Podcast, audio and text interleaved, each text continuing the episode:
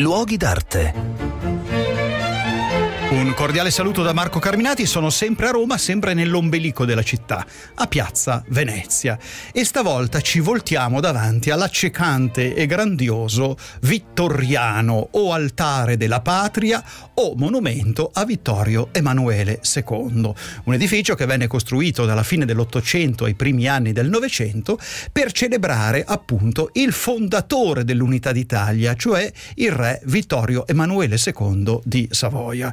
Questo monumento nacque come idea eh, all'indomani della morte del re nel 1878 si pensò di dover celebrare in qualche modo questo re fondatore della nuova Italia. Ci furono molti progetti, innanzitutto si puntò in varie parti della città, per esempio la stazione Termini, il Pantheon, cioè vari luoghi della città dovevano essere destinati a costruire un monumento che ricordasse il re. Poi a un certo punto ci si concentra su una piazza allora molto irregolare irregolare che veniva dal retifilo di Via del Corso e finiva a ridosso del Campidoglio, che allora era pieno di palazzi, di case, di chiese, di conventi.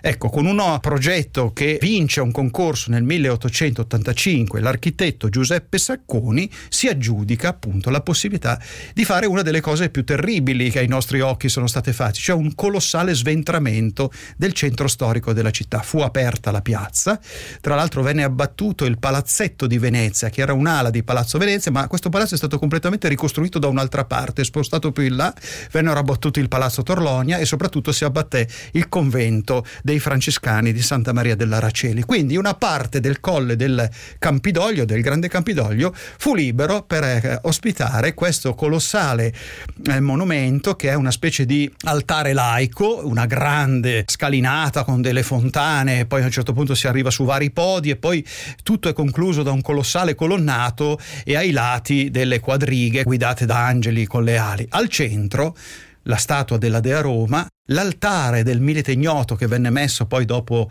la Prima Guerra Mondiale e naturalmente il protagonista di tutto questo, cioè il re Vittorio Emanuele II che guarda la sua nuova capitale dal suo cavallo di bronzo.